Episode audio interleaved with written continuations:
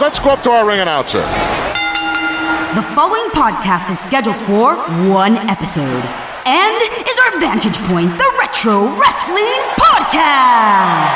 Outside, we couldn't see it from our vantage point.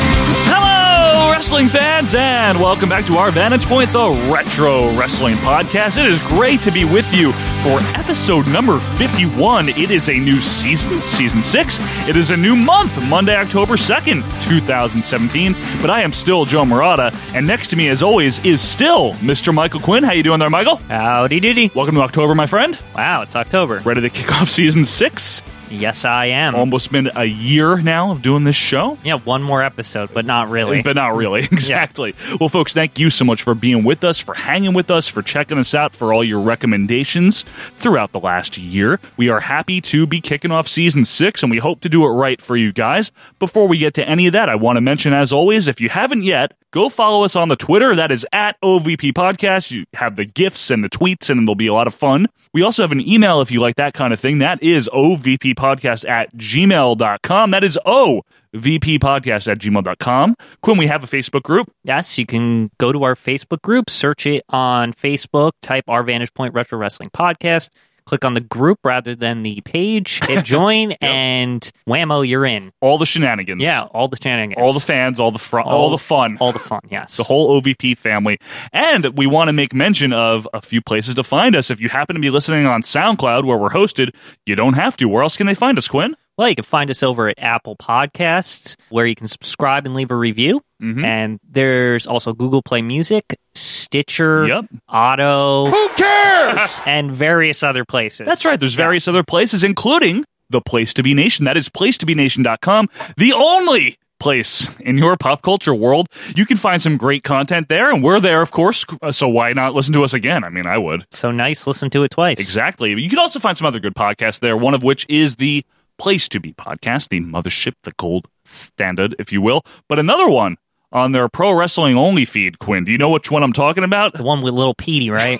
It's the one with little Petey. Petey Winston hosts a very lonely one man show called Greetings from Allentown. Now, he's from Massachusetts, but I Yes. guess the show is from Allentown. Yeah. Is I that what it guess. is? And one is the loneliest number. Yes, one is the loneliest number. You're absolutely right. that you'll ever do. But check out our good friend GF Allentown. Greetings from Allentown. He does the old wrestling, but he does it by himself. Yes. He's great and a big fan of that show. Fantastic show. Quinn, real quick here before we get into the show, we do have a contest going on. We mentioned last week, episode number 50. Yep. In this contest, we are doing the OVP Recommend a Friend campaign. How do we do that, Quinn? Well, um, you show the podcast to your friends. You have them leave a review on our Apple Podcast page Mm-hmm. and have them say that you referred them. If you win, you get a t shirt and Yep. a spot on the show. That's right. The person at the end of this season, that'll be episode number 60, will be announcing the winner. Yes. with the most referrals gets not only the OVT, which there might be a new one coming. There might be a new one in the works. Mm-hmm. I've heard. I've heard about Heard this. some rumors. Not only that, you get a guest spot on a future podcast. Wow. Wow. So be sure to recommend a friend to the OVP podcast. Quinn, we have a new format. Yes, we do. And this time around, we're doing something that we never normally do, and that is have a, a serial narrative throughout the entire season. Each week, we are going to walk you through the foundations of how we got to where we're at now, the modern era, so to Yes. speak. Like a foundational series. I guess we'll call it a the- foundational series for the modern era. beautiful Quinn. And we're going to start right now with part one. I'm I'm ready. Let's do it. All right. This is going to basically be about how Vince McMahon got to the point where he purchased the WWF from his father, Vincent McMahon Sr. Yes. Quinn, did you know this? hmm Contrary to popular belief, wrestling before 1984 was not confined to smoky bars. took this sport, which used to be in Smoky National Guard armories, It was not. Um, There was a lot going on. yeah, I mean they they competed in arenas, maybe not as sold out and jam packed, No. but it was a somewhat big thing. It was. not mainstream. No, not for most of its life. But here's one thing that most people kind of overlook in the history of wrestling, and this does matter to get to where we're going to be going. In the 50s, you ever hear of a guy named Gorgeous George? Oh, I have. You know why you have? because he was really popular and mainstream. that toast of the coast, that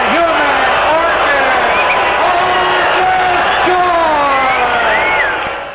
He was a very big deal. In fact, his popularity coincided with the popularity of this little thing called television. Yes. Engineering improvements give you a huge 17 inch rectangular screen in this wonderfully compact new Westinghouse set.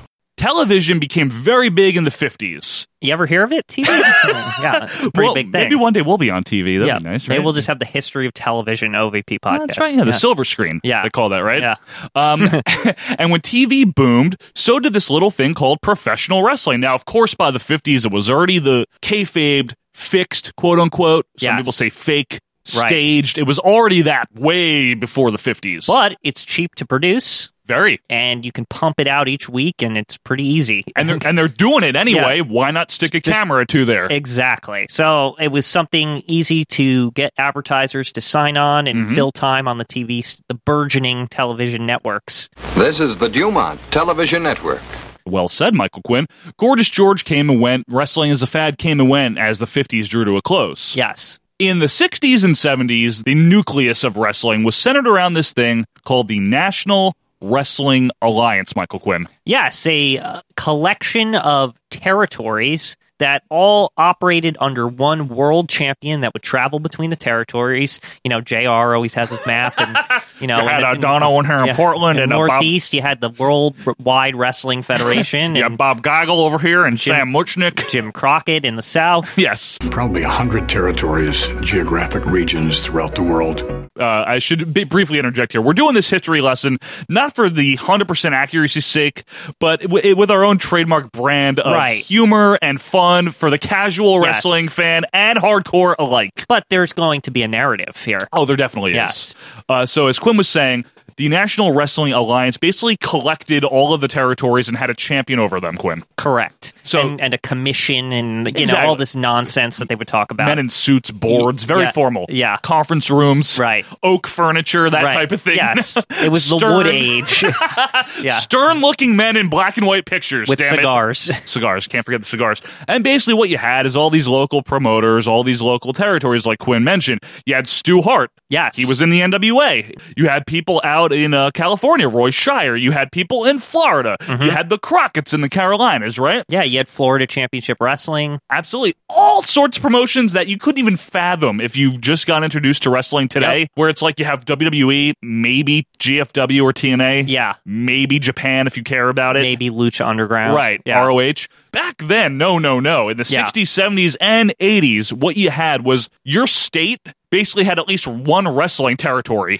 Ladies and gentlemen, Worldwide Sports presents Big Time Wrestling with all the great stars from the world of professional wrestling. Basically, yeah. And I mean, the only consistency between all of them was the World Heavyweight Champion. Correct. The NWA's World Heavyweight Champion. Now, a guy named Vern Gagne had split off of them early on and formed the American Wrestling Association, and he had his own thing going in Minnesota. But there was a man named Vincent J. McMahon. Yes. And he was a wrestling promoter, Quinn. Did you know that? Oh, was he? Yes, in the New York area, they called it. Yes, and that would be the most profitable area because it's the Northeast, it's New York, the biggest crowds. I mean, Mm-hmm. it, you, ma- when you have Madison Square Garden as your your main Home home, base, yeah. you're obviously going to draw the most money. and you're going to draw a lot of people that are going to be very passionate about your product. Right. Similar to the South, but a different type of fan base. A lot of immigrants, a lot of uh, Yeah. working class people of a different ilk. and that's how that territory was Shaped. it- shaped yeah it was it was basically it was always kind of your immigrant um Mm-hmm. working man world champion And that would, of course, start with Bruno Sammartino in 1963. and pedro morales later on Would follow. They were the faces of the company, both as a, a baby face, Yeah. champion of the company, but also the guy that the fans paid to see. Well, Vince, you know, I never wrestling with him before, and uh, I watched him several times, and uh, why this is different than what was going on with other territories is there was a period of time where WWWF Worldwide Wrestling Federation that is had withdrawn from the NWA yes Mm-hmm. in the early 60s had their own world champion Bruno Sammartino later on in the early 70s They rejoined the NWA very quietly, very under the radar. But Yeah. throughout the 1970s and into the early 80s, this supposed world champion, Bruno Sammartino, Pedro, whoever it might have been, was really not the NWA's world champion. Right, he was only the Worldwide Wrestling Federation champion. Correct. Now, this gets sticky here because as the 70s start to come to a close, Bruno Sammartino's career has started to come to a close, right? Yes. Pedro Morales no longer world champion. We have a guy named Bob Backlund Yes, an all American boy. from Minnesota. Mm-hmm. Not very relatable to New York, I would say. Oh, i- it's complete opposite of what New York wanted, but that's what Vince Senior wanted. Correct. He wanted, you know, this all American boy. He figured, you know, this this is something everyone will like. the everyman. Which is kind of funny because he had something in the everyman with Yeah. the immigrant world champion kind of thing. Absolutely did, Yeah. and a very relatable one. However, as the 70s draw to a close, one key figure within the Worldwide Wrestling Federation has slowly been gaining influence behind the scenes. And who might that be, Quinn? Uh, Vince McMahon Jr. That's right, Vincent Kennedy McMahon, the son of Vince McMahon Sr., Yeah, no shit. had been influencing his dad in a variety of ways that maybe weren't so noticeable to the naked eye. And a little background on Vince. He wasn't so close to his father. No, no. He it was more an employer employee relationship. Um, you know, I, I believe he was the son of a mistress or something of Vince Sr., right? Yes, now what had happened is he did not know his dad until the late 60s. Yeah. He lived in trailer parks. In this North isn't a- this is a Carolina. guy that, you know, he you know, Vince likes to say he's a self made man. He's not actually lying about that. No, he's not. He, He- did not inherit all his dad's money. His dad didn't have a lot of money anyway. Right, but he also didn't inherit the company. He would come to have to actually purchase it That's with correct. actual stakes where he could lose it. Like, Yes, that's absolutely right. And this is the part of the program here where it is fair to give Vince McMahon Jr. some due. yes, Because he did pay his dues. yes, He, as Quinn mentioned, he purchased this company. He Yeah. didn't inherit it. right. He started Quinn and was most recognizable throughout all of the 70s as the announcer for Championship Wrestling. Hello, everyone. My name is Vince McMahon. In addition to that match, we're going to be taking a look at a newcomer from the Isle of Samoa. His name is Peter Maeva.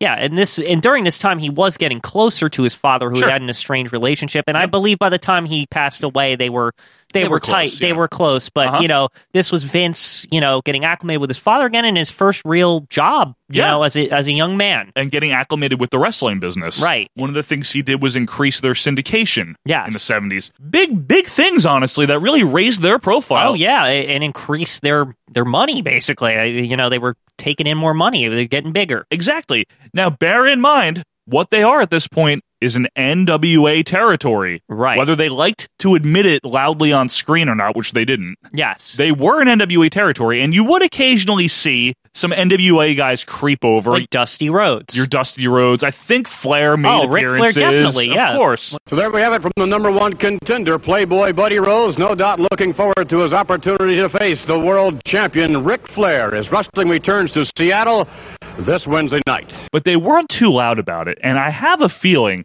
that they knew sooner or later something was going to break at some point. Yeah, I mean, they were willing to work with anyone back then, also as an NWA territory. I mean, they famously had Tiger Mask come over. They did. And and work with Dynamite Kid, who was, you know, somebody, you know, Stu's guy, but, you know, like they're Mm-hmm. in WWF. Absolutely not. Right. But as the 70s draw to a close and the 80s dawn, Quinn, Vince McMahon uh, Jr. has formed now Titan Sports. And this was in 1980. Yes. And also, he to get the capital here. Yes. To form this company, Thank he, you. he started to he, he bought an arena in Maryland or something, Massachusetts, actually. Yep. Massachusetts, somewhere like that, and he basically promoted minor Hockey. league hockey. Yeah, Exactly. I, this was just And a- other events, and, and other this was things. just a way to raise money and establish himself as a businessman, like any other, Other regular promoter. human, like who has a Exactly. career. He, he was just a small time guy. I'm, I'm sure in the back of his mind, he wanted to buy his father's company when the time came. Mm-hmm. And here he was, you know, raising capital, trying to do that. Absolutely.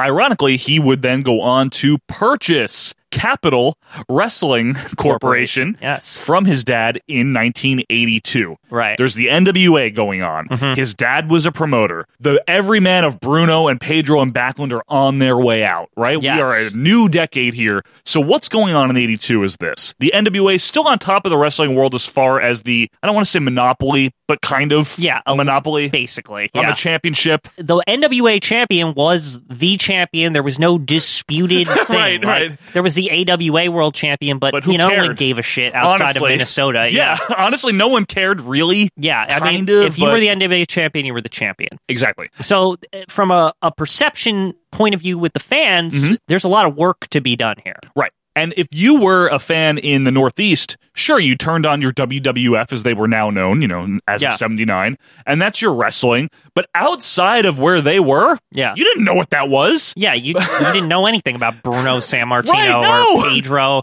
or maybe you barely knew about Superstar Billy Graham. You might have seen him in an aftermag. Right. Don't, hey, Yeah, Don't call them the aftermags. don't do that. but other than that, you know, No, I know you're yeah. absolutely right.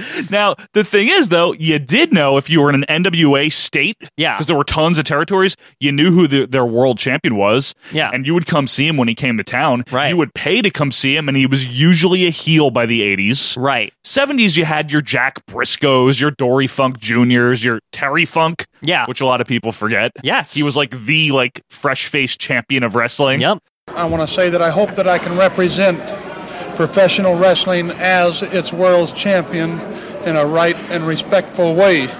uh, you The know, younger Funk. But by the time you, the younger Funk, by the time you would have your Harley Race, ah, Yeah. you know, and your Ric Flair, So Ric Flair, let's speak about him for a second because Ric Flair was primed to be the young face of the NWA and to carry it through the 80s. and he did a damn good job at what he did. Yes. I beat every bit of competition from Tommy Rich to the Funks to the Briscoes to Bob Backlund.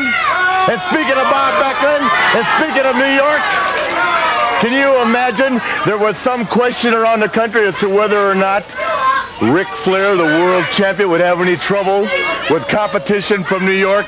However, things were changing around him. Yes. The forces were working, and this this. It starts with Vince purchasing the company, and you want to get into that a little bit the, the actual action of purchasing the company. So he purchases it from his dad, who was kind of on his way out anyway, from a health point of view, and Yes. on his way out of the business. He did go on to pass uh, a couple of years later in 1984. yes. One of the things Vince did, and it's somewhat noticeable, and Quinn and I picked this up watching some of the old syndication shows from 1982, is he tried to install, and very quickly, some stars. Like he brings in Jimmy Snooki, he brings in Bob Orton back. Yes. He brings in Roddy Piper in Greg 83. Valentine. Greg Valentine. He brings in Paul Orndorff later in 83. Jesse the Body. Jesse the Body Ventura became prominent. He did a lot of things to try to reverse the status quo of the, you know, your Don Leo Jonathans or whoever the hell was still kicking Yes. around in the 70s. I mean, the territory was known to be for veterans at that point. If In a you lot of really ways, look yeah. at it, I mean, superstar Billy Graham was a weird anomaly in the late 70s,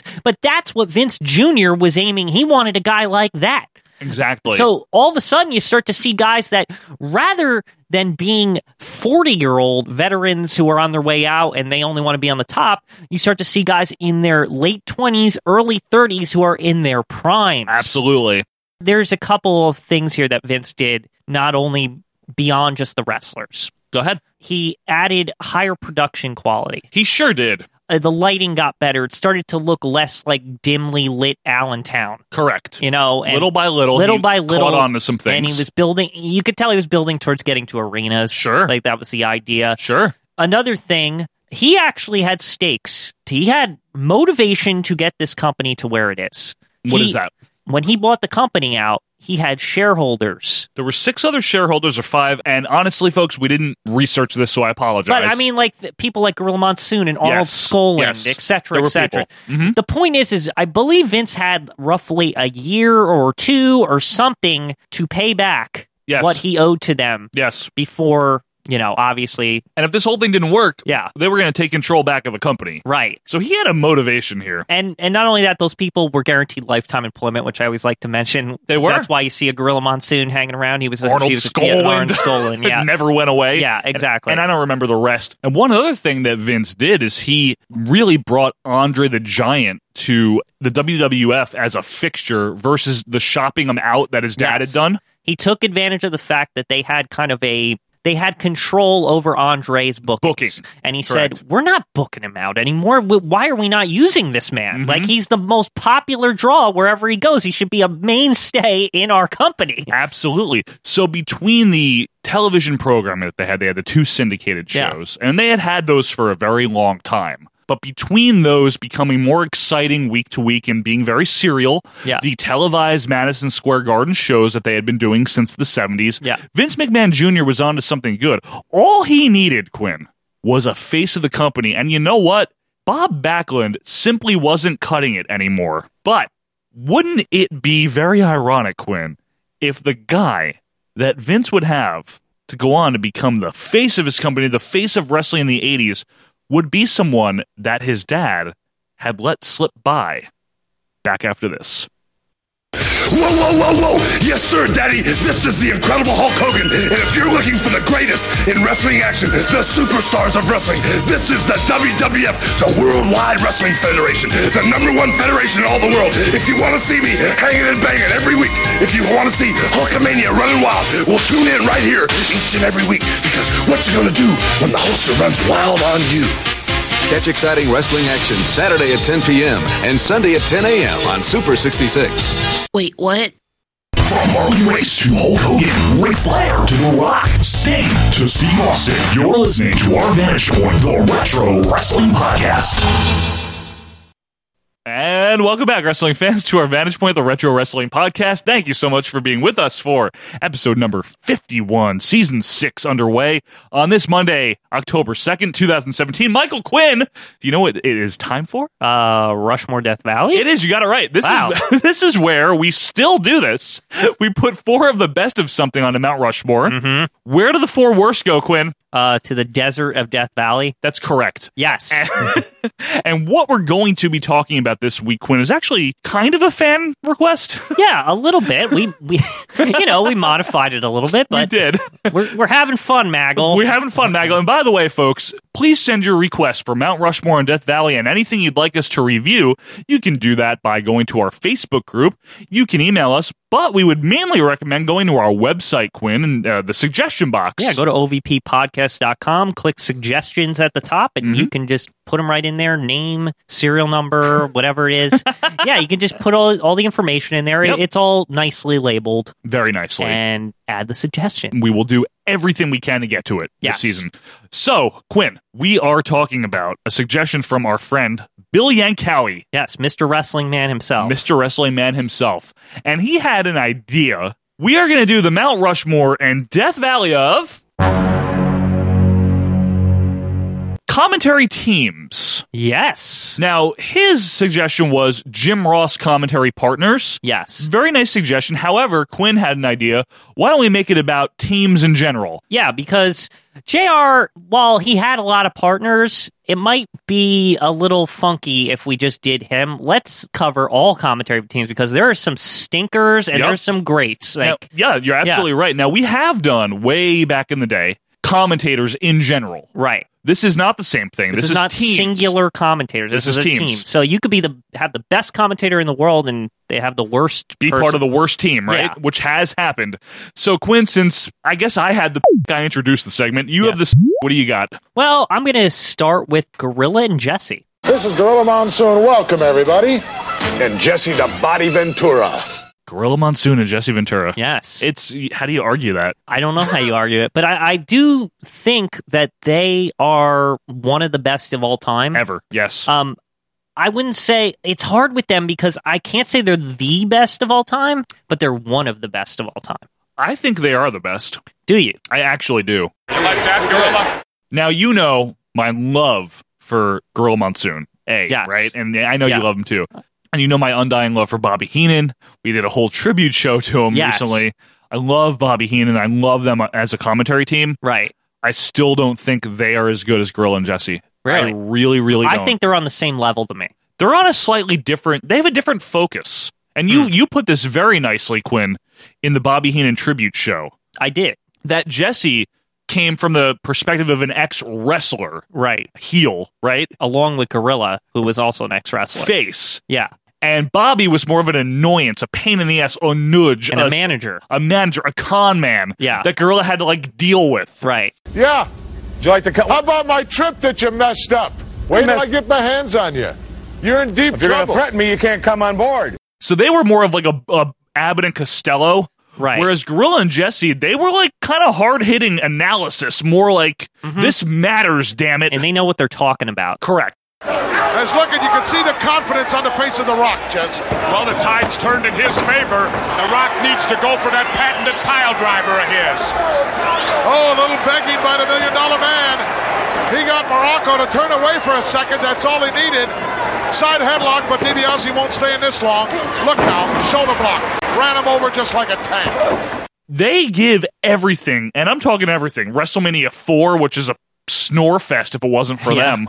With them, it's still hard. but imagine that without them. Yeah, I mean, I, even during the boring parts, they start remarking on like demolition's outfits, and You love bringing that up. yeah, it, it's amazing. It's like an amazing, like random comment. Not sure those outfits are legal either, Jess.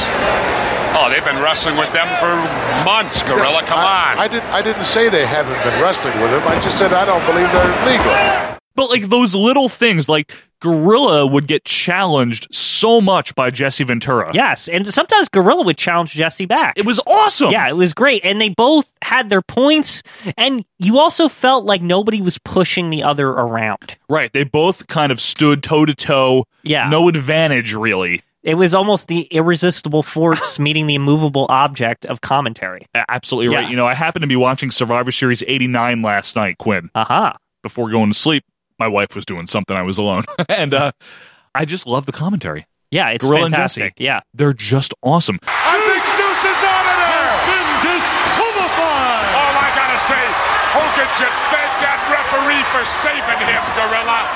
He won't be able to get away with this December 27th inside the steel cage. Quinn and I were just watching WrestleMania, th- well, the, the Hogan Andre match. Right, because it's part of the Bobby Heenan collection or Correct. something on the network. And you turned to me and you said, they're so good on commentary. Yeah. Gorilla and Jesse. They are. They They're are. fantastic. They they had a knack for making any moment seem like it was bigger than it was. Mm-hmm. You're gonna have to do more than that to the former ladies champion. I'm afraid so. Yeah. Now we'll find out if old Sapphire can take it. And even when they were in the big moments, they still delivered. Obviously, the edge of experience would have to go to the Hulkster. But then again, the youth goes with the warrior. Six of one, half a dozen of the other. That's why there are 68,000 strong here in Skydome for this one. They only did the big moments together. Right. They Th- only did pay per views together. exactly. And that was because they were on two separate shows. Yeah. Gorilla being on Challenge with Bobby, Bobby. and Jesse being on Superstars with Vince. And I would say though, Quinn, that if we're really going to talk the best team, it's Gorilla and Jesse. I'm sorry, I really think it is. I mean, I, I, I think it's just, I just find it equal to Bobby and Gorilla. Do you really? Okay, well, can we say this at least? Are they both going to make it? I think they're both going to make it. but I think we also need to establish Bobby and Gorilla first before we, you know, just so we have it fresh in our brains. Really, you want to put? A, okay, That- so we know they're both going on. It's just a matter of who goes first. Right. All right. Well, tell me your case for Bobby and Gorilla. Okay. Bobby and Gorilla, to me, it's entertainment. They can make a boring thing more fun, even more so than Jesse and Gorilla, like you had said. British Bulldog may have cracked a rib on that one.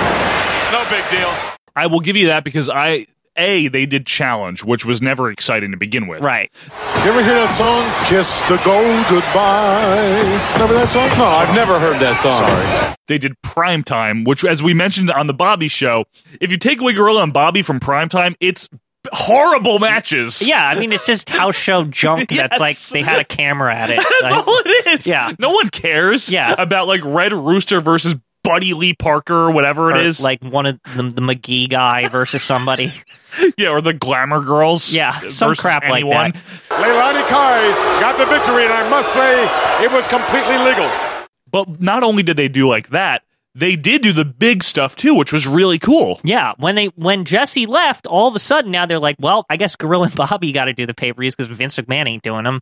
No, only when he had to. Yeah. He didn't do them until later. Only when his back was against the wall. Pretty much, actually, yeah. Welcome to the very first ever WWF in your house. I would say that they are the funniest team, definitely. Mm-hmm. Yeah. No doubt about it. Tito always keeps himself in good shape. Must not eat any of his mom's cooking. Look, we love Bobby. Yeah. He's still not as good of an analyst in that role as Jesse Ventura was. He isn't as good He's as just an not. analyst, but he makes up for it in the entertainment. I mean, Oh, like, yeah. think about WrestleMania Definitely. Seven, like um, the Katao thing, You got to eat 1,100 bowls of rice in under an hour. right? Or like Chopsticks. the offhand remark at like SummerSlam, where about like Virgil getting the- his ass beat. Like, Oh, Ted what did I DiBiase. miss? Yeah, Yeah. what did I miss? Oh, Oh, the Virgil. usual.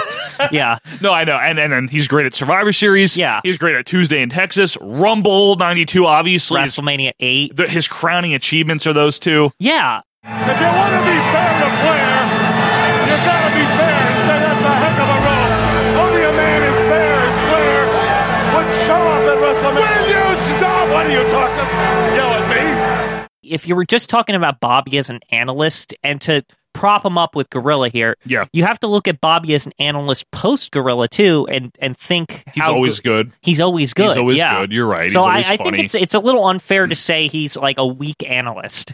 I didn't say he was weak. I just said he's not as good as Jesse. Mm-hmm. Which is a very fair comment to make, Michael. I think I can't believe we're arguing who goes on first. Can we put them both in? I think okay, I think they're equal and I think that they both should go in and I think everyone stands the test against them. double induction. Yeah. It's rare, but we do do it For the sometimes. first one. For the first one, a double induction. Gorilla and Jesse and Gorilla and Bobby Heenan in one shot. Double induction.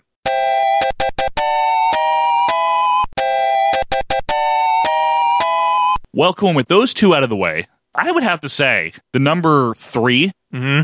is the modern equivalent. Well, not even modern anymore, but the the '90s equivalent to those two, the iconic duo of Jim Ross and Jerry the King Lawler. Of course, Hi again, everybody. I'm Jim Ross alongside Jerry the King Lawler. Without question. I mean, they were the voice of that generation. They were. When, people think of wrestling and like the, the people talking in the background during all the he's got a Zamboni and like all like any like crazy Sable! all You know? crazy Austin Right. stunt or Yeah. like mankind falling off a cell. People's elbow. People's elbow. Suck like, it, all a of that. Spear from a twenty foot ladder or like Yeah. anything. Yeah, you know Puppies. what I mean? Yeah, puppies. Right? I think Bra he's and broken, panties. his- broken in half. I know we're saying a lot of JR lines, But they were like, both there, man. But King was King was hilarious during most of it. He actually was. King was a good commentator up until I've always said until he left in 01. Until Heyman took his place and then he came back. And he didn't care anymore and he didn't have to care anymore. Right. He's only gotten worse, you know, honestly. Yeah. But man, JR and King from 97, 98 until 01, phenomenal. They were fantastic. They I- were really good. and they just made those moments. And you know what's kind of cool is their career is not defined by pay per views as it is as much as much as it is by the weekly broadcasts. Absolutely. They were the voices of Monday Night Raw. Right. So much so to the point that where JR had that bout of Bell's palsy in late 98, early 99, Mhm. and we were subject to Michael Cole and Ki- and this is a young Michael Cole. Yeah, he didn't know what he was doing. And King. Road Dog is relentless, and so is Gangrel. Gangrel's like a pit bull. He keeps coming back for more. It really did suffer. Yes. It really did detract from the product. Right. It was like King and JR were like your buddies on the couch every Monday night. They had a great chemistry. Right. And they made you feel like you were almost with them or something. They did. Yeah. And they were different than a Gorilla and Bobby in the sense that King was extremely annoying to JR when he wanted to be. Yeah, but King also could throw in a he knew what he was talking about. He knew what he was. He was a great analyst during that period of time. Yes. And he doesn't get enough credit for that. Yes. He could actually play the serious card really well. If he needed to, yeah.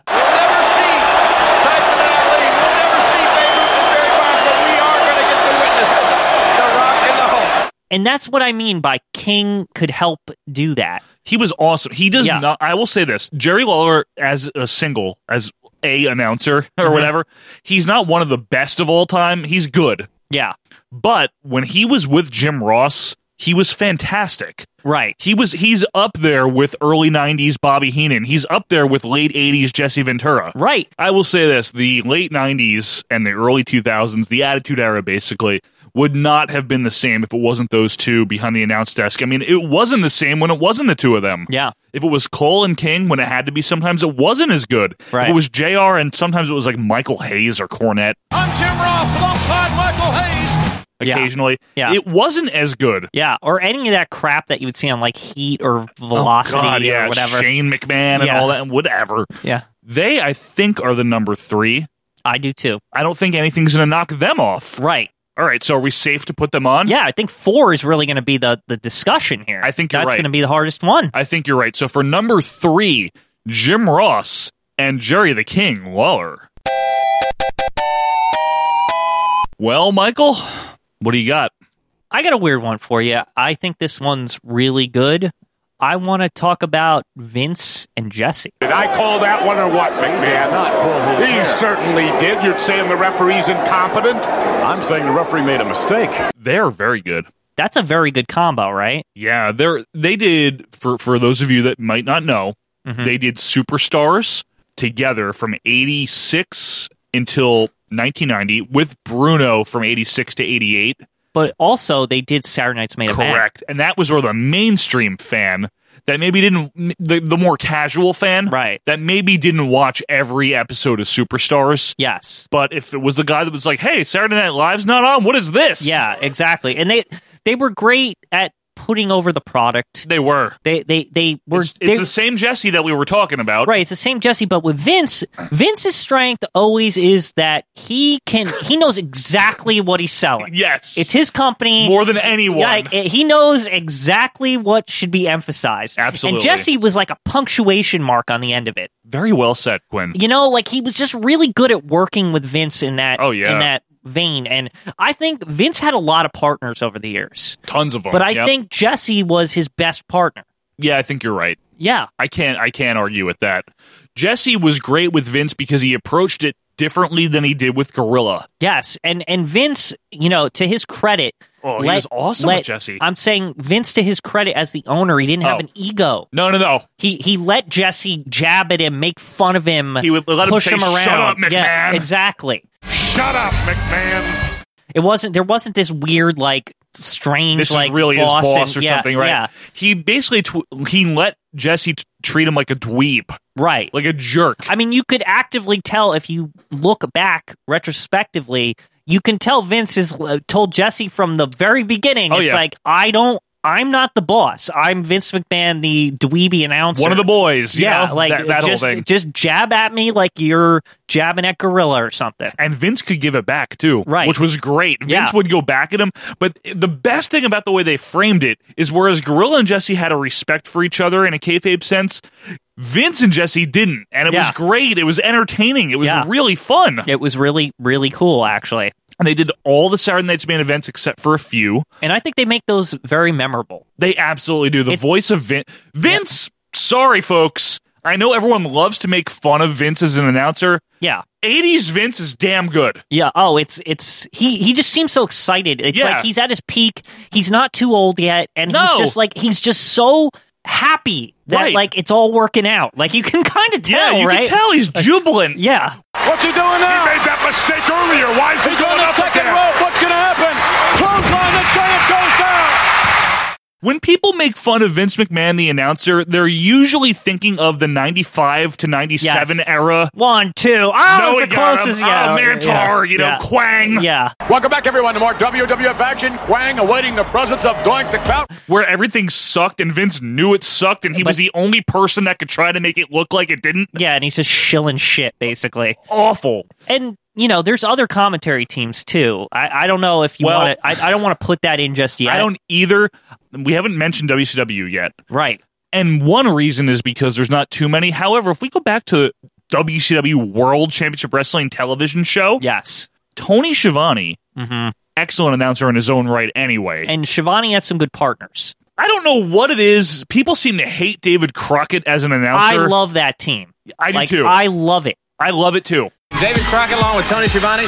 Tony, we've got a lot of great wrestling stars here. A very exciting two hours of World Championship Wrestling here today, David. David Crockett as the brother of the owner. Yes. You know, or he, I guess he kind of is the owner, sort of. Not really, though. Like, I, he, well, he would like inherit it technically if, you know, they had not sold it. He was like a partial owner or something. Yeah, I know, but- anywho, yes. He is like so excited about the product, but not even in like a, I'm selling this No, to no, you no. kind of way. And like, I just fucking love this. Like, he's like, he would, even though he's supposed to be a face, like, he was such a big mark for Ric Flair. Like, you Oh, could it was just awesome. tell. It, was- it was fantastic. It was fun. A lot of people hate David Crockett as He's an announcer, great. but I like him. He's so excited. He's laughing with everyone, the good guys and the bad guys. It's like he just seems like he wants to be there. Springs him.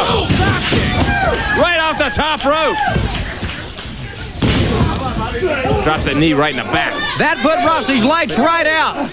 It's a very good point, Quinn. You know what though? Tony Schiavone. Yes. He also made a great team in WCW and in WWF with Jesse Ventura. Right. They're the voice of the early '90s pay-per-views. And this is where I think it's interesting because on one hand, I love the jubilance of the Shivani and um, Crockett. and Crockett team, and you know Shivani being the straight man Sure. and calling the moves, and, Mhm. and David Crockett being so happy just to be there. Yep, and it just makes you want to watch it, and that's Sure. a great show. Sure, sure. On the other hand, you got Jesse and, and Shivani, and it's it's more like a Vince McMahon and Jesse combination. is. Like it's it's Jesse taking jabs at Tony Oh, Schiavone, yeah. but it's still fun and it it's great. It still works. All of a sudden, because he's a crowd favorite, you're going to come on board and say, oh, he hurt his ankle 48 times this last year.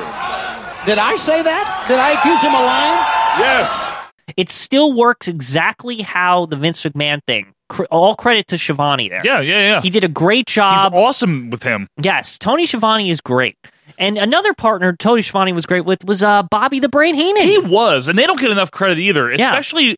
And you know they had Dusty with them sometimes. And Sometimes that it was was fun, too. Yeah, and sometimes it was Tanay. Yeah, but if it was Tony and Bobby, which it was 94, 95, they were great together. Yes, I'm not Tony Schiavone. I'm Bobby the Brain Heenan. One other thing I think is a good team, and it's one of the only three man teams I actually like. And I know you're gonna, you, you might Oh, have some no. problems with it, but I really enjoy in the Nitro era, in the second hour, uh, Shivani, Brain, and Tanay. I love the idea of Tanay knows Yeah. the cruiserweights. Like he's like the more te- they introduced a third man, but the right way, like a special technical That's me analyst. applauding. Yes, because you're correct about like that. that's one of the only three man teams where it was done absolutely right. Brain making the jokes And- and the analysis a little Shivani bit. somewhere in the middle knows like the Play moves by play. But then you got Tanay the specialist, specialist. Like he knows about lucha libre or Japanese wrestling. Like somebody that can contribute that to the desk because Shivani doesn't have that experience and he needs that help. I'm going to tell you something, Quinn. I think they would be my number four. You think? I do. But I think we need to mention something here. Now, I don't know who Gordon Soley teamed with. Could we just, Most of the time, nobody. could we just call him a team unto his own? Well, if you're going to do that, you'd have to call Joey Styles as a team unto his own too. Fair enough. and I would think that's entirely more entertaining. I'm sorry, Gordon Soley puts me to sleep. Moving out now against uh, Mike Starbuck. One fall, ten minute time limit. Well, there's a soup play there. uh, I know we're going to get fans that hate that, but he sucks. he just sucks. Quinn just finally said it. Yeah. Quinn's been so diplomatic this whole show. 50 episodes. He's been so nice about it. Quinn does not like Gordon Soley, and I don't disagree with Quinn. Right. Soup play. And as much as I want to put these teams in themselves kind of thing, I Him think and it's Joey, not yeah, it's not right. I think it's not fair to the good teams. Right. And Joey was great by himself. He was. He was really good by himself actually. And if we were doing single commentators, him and Gordon would make it because they were Right. both really good by themselves. Yes. Okay. Here's one that I think we should talk about for one second as far as like a more modern team. Sure. Taz and Cole. Nice drop toe hold as he pulled Kennedy in. Yeah, great fine hook those legs up. Got to watch here. Got to get to those ropes. Very smart ring presence by Ken Kennedy. Ken Kennedy shows a lot of better instincts in the ring. We've talked about that over the, the past Well, couple of months. I believe that Ken Kennedy shows a lot of poise in the ring. Taz and oh Cole, like 02 to 06. They were great. 07. Yeah. whenever that was. Yeah. They were awesome. Yeah, they were really fun. Oh. They were fun. They, they were like Taz. To me, you're gonna yell at me, but more than Jesse. He was like Whoa. more than Jesse. He was a wrestler at the commentary table. Hold the phone there. Come on, I think Quinn. Taz Quinn. is, is Quinn. the best it gets as far as a like a wrestler's wrestler at the table. I don't know if I can endorse that statement. I, I don't know what to tell you. I mean, Jesse's already on the Rushmore. You're right. So he is. Gorilla's on twice, to be fair. Yeah. I don't I know. don't know. I mean, Taz is great with Yeah. Mm, Cole. Other than that, are either of them that good? no, but I guess it's about teams, right? Yeah, this is a team thing. But They at, were this- at fun. the same time, I don't know if I could put it above Bobby, Tony. Tanae, and Tony. I think that's actually. I didn't think of that until later on, but I think that actually might be the number four here. It's really good, and it, it Yeah, it's like a it is. moment in time, Yep. like Nitro at its peak. It's going to be the biggest battleground in the history of our sport. that's the thing. If we're gonna put Jr. and King on, right, Mm-hmm. and they were known for their weekly Monday Night Raw, yeah, the voices of Tony and Bobby and today, well, maybe not as soothing, yeah, and comforting, yeah. are still like way up there. Yeah, and I really just thought it was a great thing that WCW did with the the idea behind Tanae. I love it. The Like, specialist. the special i really think that's interesting and it's not it was never done right he's a guy that knows about certain things People love to crap on Shivani. right Shivani was good. no shivani Even could- then. i think shivani could come back today and he would be fine You ever hear him talk on this podcast? He sounds great. yeah shivani is one of the most underrated announcers Ever. it's only fitting that one of his teams would make a list like this and i think That's I, the I best think as one. much as i like the david crockett one personally This is the best one. this is the this is- Honestly. this is the shivani building over time thing He was awesome. yeah Look, no one is JR. Yeah. And for some reason people think we don't like JR. We love JR. Oh, I love JR. we make we but we love Yeah. we love his work. Right. We're very big fans of JR. Yeah. That is the best counter to JR that WCW could have possibly had. Yeah, they knew what they had with Shivani. He was awesome. Yeah. But the Tanay team, that was that probably occurred the most. Right. I don't like uh, Tony and Zabisco because Zabisco no, sucks. And I was also wanting to say New that, World Order! I wanted to say this. The Yeah! fact that they were the first hour only like made you want Yes. like Tanae, Yes! Shivani, and Brain Right. like so bad. it was like countdown to the brain. it was like thank God like the good team is here. Like I see an elephant flying. I'm not watching Dumbo. the gambler. yeah, it's like shut, the up. fuck up. Yeah. All right, so are we in agreement, Quinn, for number four? Yeah. Tony Schiavone, Bobby Heenan, and Mike Tanay. Yes. All right, here we go. All right, well, that is our Mount Rushmore and Death Valley of commentary teams. And you know what, Donnie? We're not recapping this one, so Not this week. not this week. So, Quinn, why don't you start with one of the worst? Well, Oh, no. I have a few. Okay, Um, what do we got? the first one that always comes to mind Yes. It involves like the Duke of Dorchester, Oh, no. Mike McGurk, Yeah, and I yeah. want to say Gorilla's it's there. Bruce Pritchard. Bruce Pritchard, Not that's it. Brother Love. Yeah, Just Bruce Pritchard. yes, What about this? uh, Oh, San Martino is doing so many illegal moves. I can't believe it. There's San Martino right Hercules down on the mat, right where he wants him. Okay. Well, it, it, it look, listen. I'm not defending it. yeah. It was from a couple of Houston shows or one or two And from it's not just one show. It's more than once they did this team. That's why I think it applies here. well, first of all, I'd like to say something.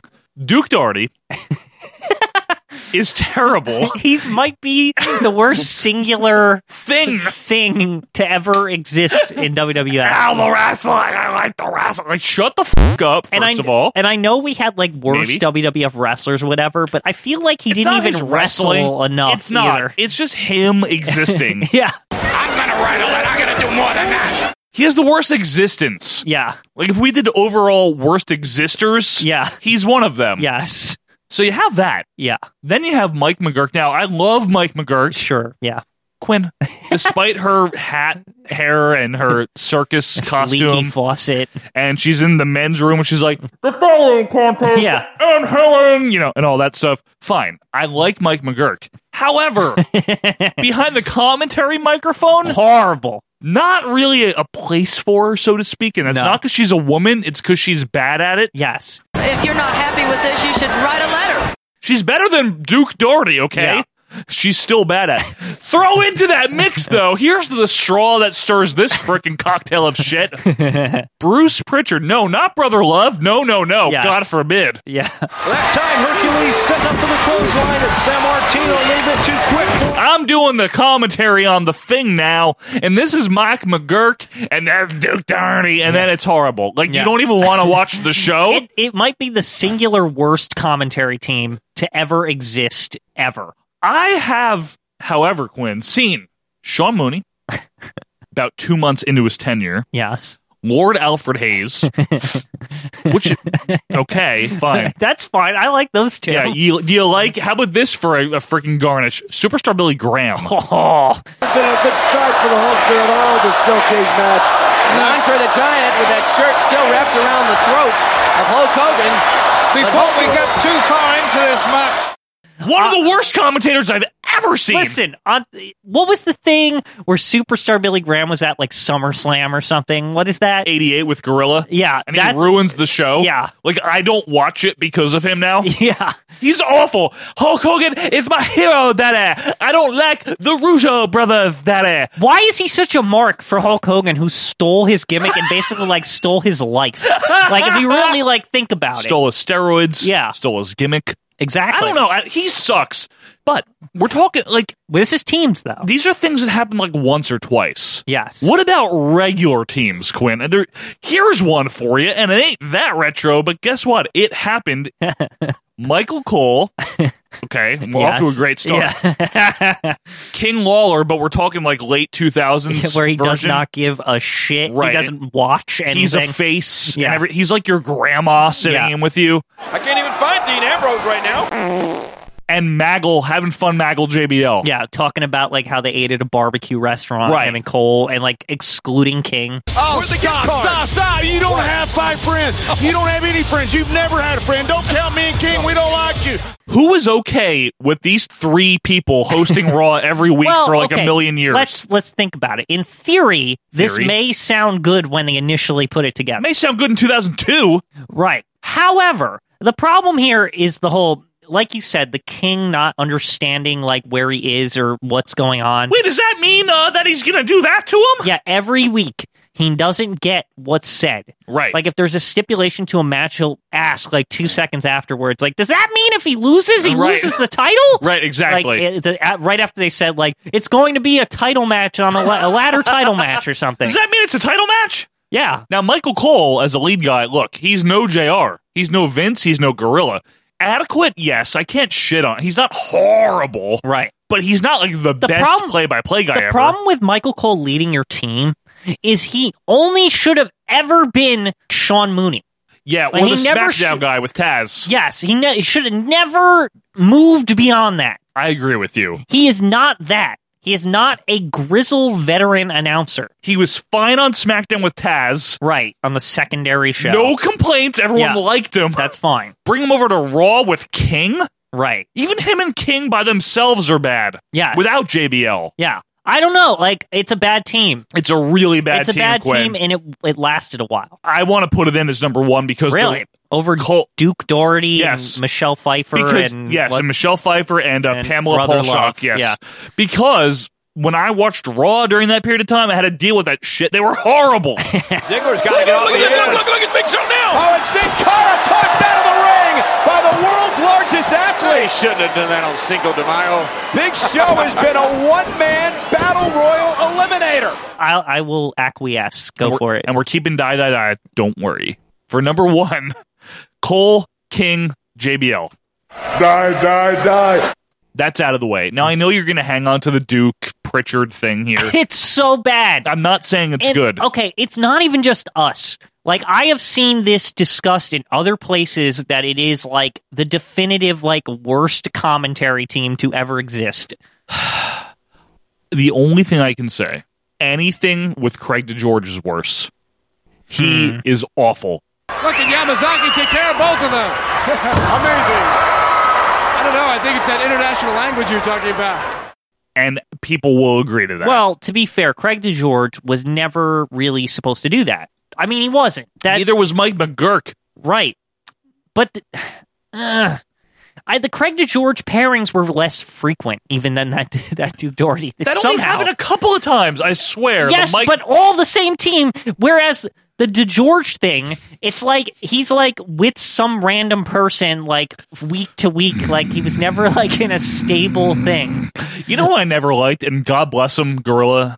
I never liked Gorilla with Lord Alfred Hayes. No, you not didn't- really. I- I don't couldn't call mind him it. worse, but I just want to get that out there. I actually am a fan of Mooney and Hayes though. Love them. Yeah. They they will not hit Death Valley. No, they will not. And we're not being ironic. Yes. We're not jumping on the Sean Mooney now has a podcast bandwagon. Or he's been on our show. It's like I actually like that. I've team. always liked Yeah. him.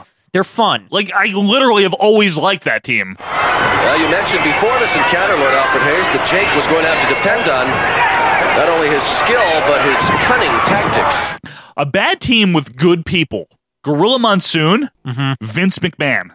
You ever hear of that? Mm-hmm. It's not good. Survivor Series '94. Yeah, because Vince is like playing Gorilla's role, and, And Gorilla's like playing Gorilla's Bobby. role. Yeah, but he can't. Gorilla's like Bobby or Jesse or But something. it doesn't work. No, it doesn't. In fact, anytime Gorilla was not the co- was not the play by play guy, it, was stupid. It didn't work. What was that time like? Gorilla was like in '98 on commentary or something. like Ah, with Kevin Kelly and Michael Cole. That sucked. You know, but uh, a guy like Tyson, who's a loose cannon, you know, and with the with the power that he possesses, Oh, there's no telling what he's going to do. Speaking of loose cannons, Flash Funk now on fire. that was awful. It was. You're right. It's a really bad team. It's a really bad team. Oh, I got it. When was Mark Madden on Nitro? Because Oh yeah, Mark Madden on Nitro with whatever team. it Can was we with please- Shivani, I think. and, and Scott Hudson. You gotta like Vampiro here. Vampiro is an expert in the ways of sadism, in the ways of brutality. Okay, yeah, that was bad. That was that was awful. Mark Madden was the He's worst. horrible. Like I don't know why he existed. No disrespect to Tony Schiavone. It's Mark Madden that drags his team down. He sucked. And you know who he replaced, Quinn? Just guess which popular heel commentator that Mark Madden replaced. Bobby the Brain Heenan? Yes. Die, die, die. Die, die, die. So for number two, that shit. Remember when Byron came out to do commentary yeah. with- by himself when Yes. Michael Cole like died on Raw? Yeah. Because of Brock? Brock killed him or whatever. And Byron was so bad by himself that they had to send out King. Yes, That's and the King worst had to team. like carry the team. That might be one of the worst things I've yeah, ever seen. but okay, I will say this. Yeah. I think I don't even know how this is possible. Yeah. but we're talking about a king who is broken down and doesn't Oh, yeah, care doesn't anymore, care at right? all. Saw the new Intercontinental Champion Daniel Bryan in action earlier on tonight against Dolph Ziggler. Successfully defending his championship. and he somehow turned that into like helped. a team that was like feasible. I'm half tempted to say fucking Shivani and Zabisco because Zabisco sucks. That was pretty bad. He's grating on what, the ears. What about Yeah. Eric Bischoff and Mongo and Bobby the Brain? I almost I almost die die die yeah, that. but Bobby the Brain was there. I know. Eric Bischoff is not that good though. I don't think he's horrible. Like he's Worse a than step Vince. below Vince. Like, but he's not like he's, He's a not like- couple of steps. We're not talking about like He's a quarter mile It's not below like Vince. is like on a mountain and Bischoff's at the bottom of the mountain. No, It's Vince standing on the top of a pile of dirty laundry. not- yeah, it's and more- Bischoff's it- not. It's closer like that. Right.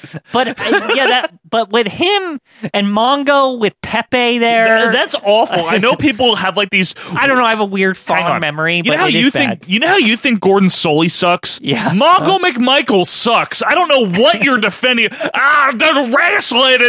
Good God, Gertie. Hoo-hoo-hoo. My dog is wearing denim now. Oh no, he's not. No, he's wearing swisher pants. Don't underestimate Mongo. Here's What the hell was he doing there? Here's the weird thing about it. Like it's it's like Okay, it's okay. so weird and silly. I have a worse version of that, and it happened earlier. I think I know where you're going with this. I don't know if you do, but if Okay. you do, I'd be very impressed. I'm going to take you back, folks, to 1993. Yes, I do know where you're going. January to April. Yes. Monday Night Raw yeah. had Vince McMahon, fine. Randy Savage, yeah. I know exactly what and you're- Rob Bartlett. It was- now, what the hell? This was a guy that was kind of okay at being funny sometimes on Imus. Yes. First of all, Imus. Oh, this is Imus, sir. Quack, quack. Yeah. That was me. That sounded like Imus, but that was actually me. Yeah, it sounded like an AM radio. Imus. He was clearly out of his element calling wrestling matches because what he did, and this is probably one of the reasons why he didn't last, he almost broke kayfabe. Like, he made fun of wrestling. Yeah. Hey, Vince, don't regulations indicate that Yokozuna should be wearing a bra? Now, funny guy, sure, I'm fine. If you like Bill Clinton impressions and Mike Tyson impressions and whatever 90s shit floats your boat, fine. Yeah. Floats your carnival cruise. But Rob Bartlett was. Li- this didn't happen once. Yeah. For like three months, he was on the Raw commentary It team. was a while. Th- No disrespect to Vince. We, Yeah. we know where we stand with Vince. Yep. Mm-hmm. No disrespect to Savage, who was an enigma as a commentator. The winner gets dinner with Skinner. I would like to put this team on, Quinn. Okay, but wait. Sorry, I got one more for you. Fine, we have two more to go. So and what do it's you got? Recenter. Okay. Kevin Kelly and Steve Carino. Super Backbreaker lethal! It's so bad. Like it. Look, yeah. It's like one of the worst things I've ever heard. You know what? And I listen. I understand. Like Kevin Kelly is like he's grown over time, and I think he's he got better than. fat, yes. No, I, I just mean he's better. But Steve Carino is the most heinous thing ever on comment. Like he is. He, I don't know. He might be worse than the Duke. You're darn right I will. Ten at least. Get it up. he is so twitch worthy like grating just right he makes you want to not watch the show right literally for me he the does super kick crap, like all that shit. Ugh. now and the thing about kevin kelly if we're gonna say that michael cole was only meant to maybe ever achieve smackdown kevin kelly might have only been ever meant to achieve czw I think Kevin Kelly was only meant to achieve like almost peeing his pants during the Pillman gun incident. Very good. That was his finest hour. or interviewing the rock yeah ad nauseum you know in, in 2000 just somebody the rock could make fun of That's about it. He's not a main play-by-play guy. Sorry. Yeah. And I know he does the Place to Be Nation voiceover, like, "Hey, I'm Kevin Kelly. Listen to this shit." Hey, pro wrestling announcer Kevin Kelly here. I want to make sure you are all subscribed to all the great feeds here at Place to Be Nation. No, thanks. But it doesn't matter. He was a bad commentator. He's still a bad commentator. And Steve Carino, is it a gimmick? I don't. Why is he that? I don't bad? get it. I Is- don't- Is his point to be as bad as possible? Are we just old? Like, is there like literally like some inside joke where they were like, who, one of the boys that works for the company who's getting older, who would suck worse? like maybe Brent Albright and like um, Adam Pierce or something. And they all had them like speak for five Right, minutes right, and they right. were like, they just picked him. Yeah. Die, die, die. Because I can't. Yeah. I can't watch ROH because Yeah. of that. I'm What- not even kidding. What about the time when they had What? oh, God. Matt what? Stryker and Yoshi Tatsu? Oh, on New Japan. Yeah, and there was like one other person there. I forget. JR, Or wasn't JR, it? yeah. JR, Matt JR Stryker in and, Japan. And, and Yoshi Tatsu. Because JR's like, oh, this guy looks like Bruiser Brody. This guy is like Stan Hansen. Oh, this guy's also kind of like Bruiser Brody, but a little different. Like, what was he talking about? It wasn't too hard. At was least horrible. listen, here's the problem, Joe. And then Yoshitatsu's like, yes. yeah. Yes. Yoshitatsu added nothing. Yeah. But if we're going to go to one time shots, then obviously people are going to bitch at us if we don't bring up the one, the only Art Donovan. Yes. Art Donovan! Now, what did he want to know? How much everyone weighed. Oh, how much does that guy weigh? like, okay, yeah. Here it's it's like one of the worst events to ever occur to commentary as an industry as a whole. And I'm talking like think of like commentary, not even just wrestling. You know, Pat Summerall and John Madden, or Excellent. Joe Buck, and, like Tim McCarver. If we're talking like in the all of commentary to ever exist, Right, whoever the hell does tennis. If we had to rank something at the bottom of it, Who does tennis anyway? I don't know, and I don't care. The point is, in all of commentary, yes, the worst ever thing to ever happen was to have Art Donovan be on a wrestling announcing team. Gorilla, is he dead? Did he have any prior wrestling experience? No. Was he ever an announcer for wrestling? No. Did he know what was going on around him? No. Do you think he thought it was real? Yes. Gorilla, is he dead? yeah. I think he legitimately because he was like from a football player in like the fifties, which means he was probably born in the thirties or twenties Yeah. or something Didn't like that. they not wear helmets back then? Yeah, he legitimately thought he was watching a real thing. He thought the weight classes like actually were s- should have been there. Right. It was confusing. I think it's one of the best performances because he adds a childlike innocence to it Gorilla, is Tobacco getting any, uh, any air at all? that would only be equaled by King in 2014. Even King didn't act that stupid. kind of. No. What does this mean, Cole? Yeah, but he Ah. didn't. He didn't ask people's weights consistently to the point of like annoying his partner, and then he ignores him. You mean Gorilla? Yeah. Gorilla totally ignored him after like the third match. Yeah. Savage tried. Randy, Randy, Yeah, exactly. Randy, Hey, Randy. Randy. But that's a one shot appearance. Right. Rob Bartlett hosted Raw for three months. I'll give it to you there. Wait, I'm sorry, I can't give it to you there. What else? What about Vince and Bruno? Well, Vince is great, Good condition, Vince. I know. Horrible announcing, Vince. but Vince is good. He talks the most. Bruno says like six words per show. they don't talk. those guys are only 140, 50, 60, 70 pounds of it. Oh, in the ring the hard way. How are Yeah. they anything? There's no real banter or anything. Nothing. It harkens back to like the 40s on radio baseball. Yeah. Where you'd have like Mel Allen and Red Barber, and but they don't talk to each other. yeah, during like the plays. Yeah, exactly. Yeah. But the thing with Vince and Bruno is that Vince is still really good. it's okay. Okay. He needed Jess to bring the best he was out of great him. with Jesse. Uh, go get that Vince. Ha ha ha ha ha. Yeah. She looked like a movie star. Is this a movie star? Who is this? Vince and Bruno. No, they're not the worst. They're not one of the worst. Are you kidding me? I'll say this: they're not as bad as Bartlett. Rob Bartlett Get get that on there. is worse than Mongo McMichael. Yeah. Was that what Bischoff was thinking when he brought in Mongo? He's like, hey, let's have this guy I, I think so. that And- had nothing to do with wrestling. well, he did. Remember, he was at WrestleMania 11 He was. with Lawrence Taylor and all that. Yeah. Can we please put the Rob Bartlett version of Savage and Vince in Yes, for number it's four? bad. All right. So for number four, Rob Bartlett with Vince McMahon and Randy Savage. Die, die, die. So that is our Mount Rushmore and Death Valley now of commentary teams. I guess a half thank you to Bill Yankowie for the suggestion. Yeah, I guess so. he inspired Yes. the, uh, the idea here. So, folks, at any time, of course, let us know your Mount Rushmore and Death Valley of commentary teams.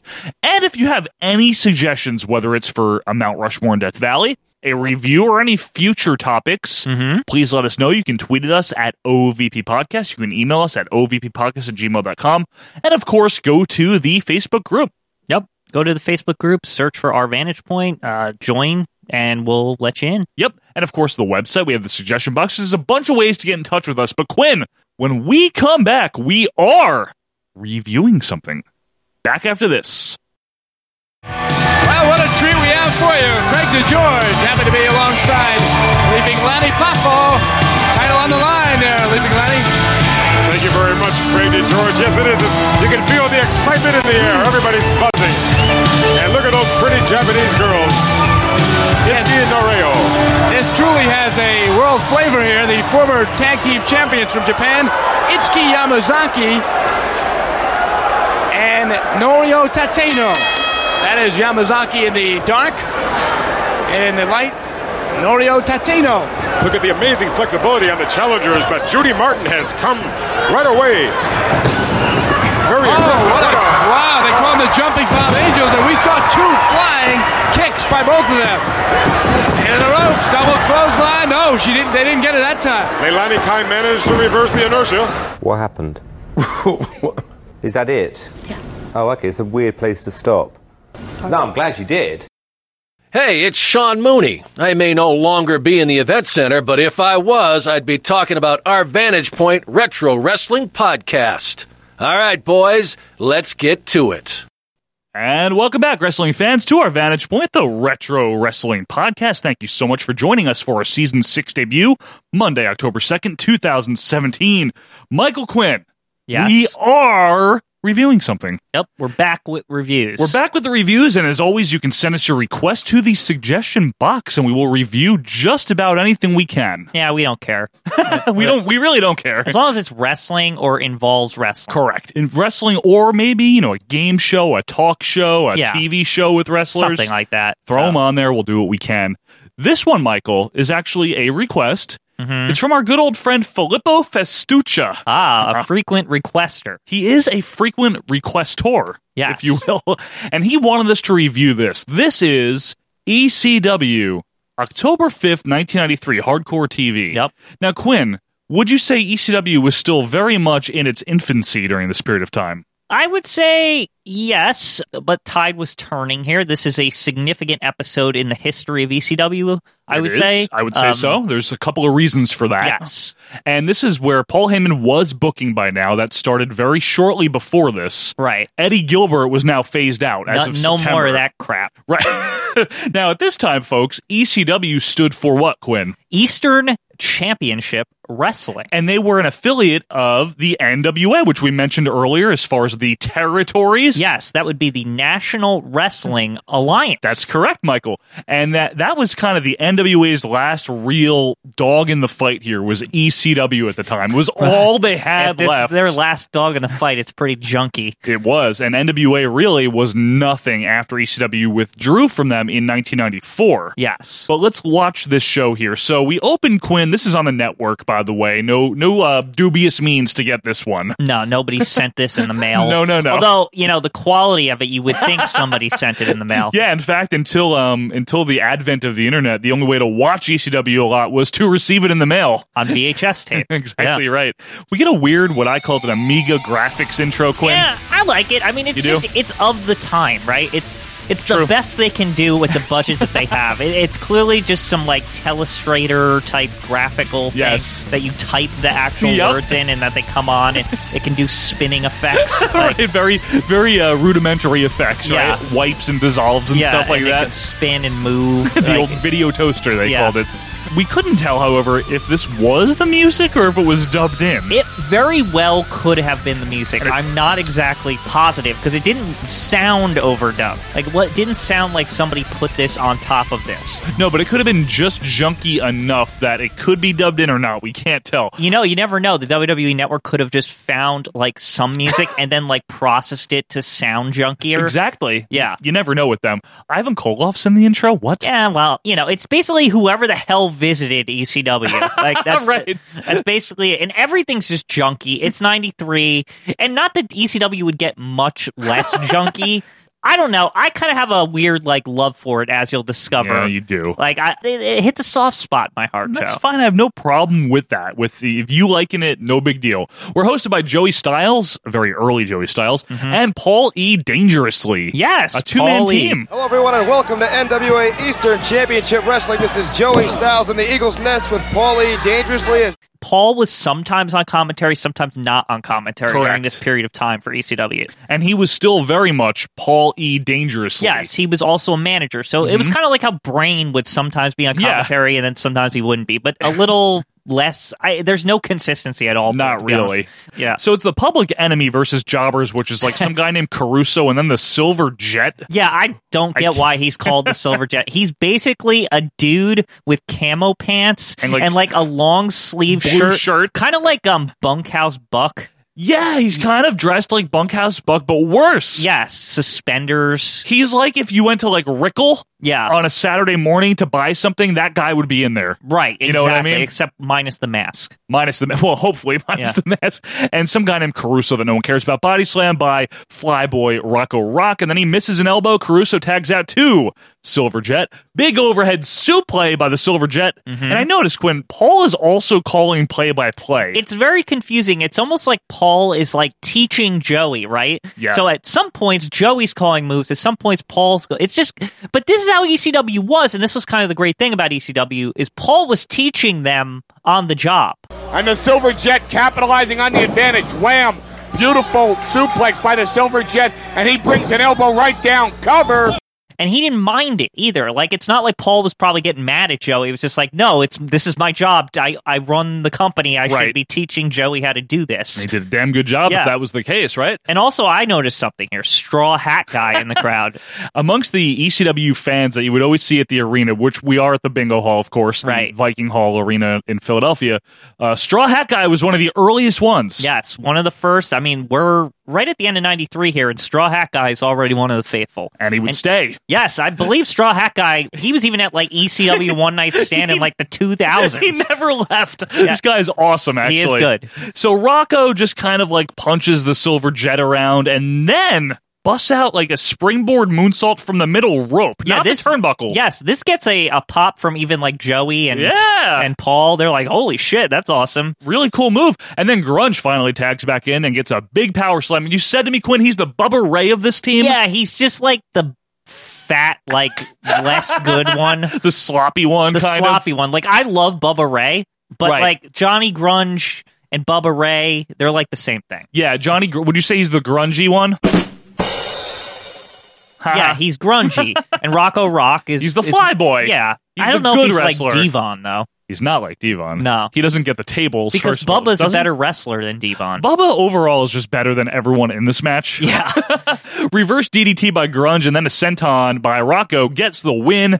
This was a match. It was a thing. Yeah, I mean, Fine. again, you got to put this in the context of the fact that this is part of an overarching, like, long term thing. Sure. It's not like, it's probably never was meant to be dissected as one episode. It's like 36 minutes or something. Yeah, you're right. It, it was Yeah. never meant to be isolated, you know, 25 years later by Yeah. a couple of guys in their basement. Right, exactly. So, But we're doing it anyway. yeah, it's a TV match. a That's TV the match. best way to put it. It's no better or worse than what you would find on the other promotions at the time. or e- even like NXT today in Yeah. a jobber match. It's a TV match. It's an opening TV match. Up next, Sabu. And Yes. this is his debut. Big debut for Sabu, and I, I, he sure makes an impression, huh? He does. He gets carted out on the gurney, you know, Yep. strapped to it. With the with the te- things over his teeth. hmm the guard. Yeah. And uh, is it 911 taking him out there, I thought, Quinn? Right. He's ECW security. Yeah, he's dressed like Dan Severn, by the way. He Well, is with like the his- shirt. He always looked like Dan Severn Kind anyway, of. just with a mullet. kind of was a mullet. mullet and sweatpants. Well, Dan Severn had sweatpants on too. He did.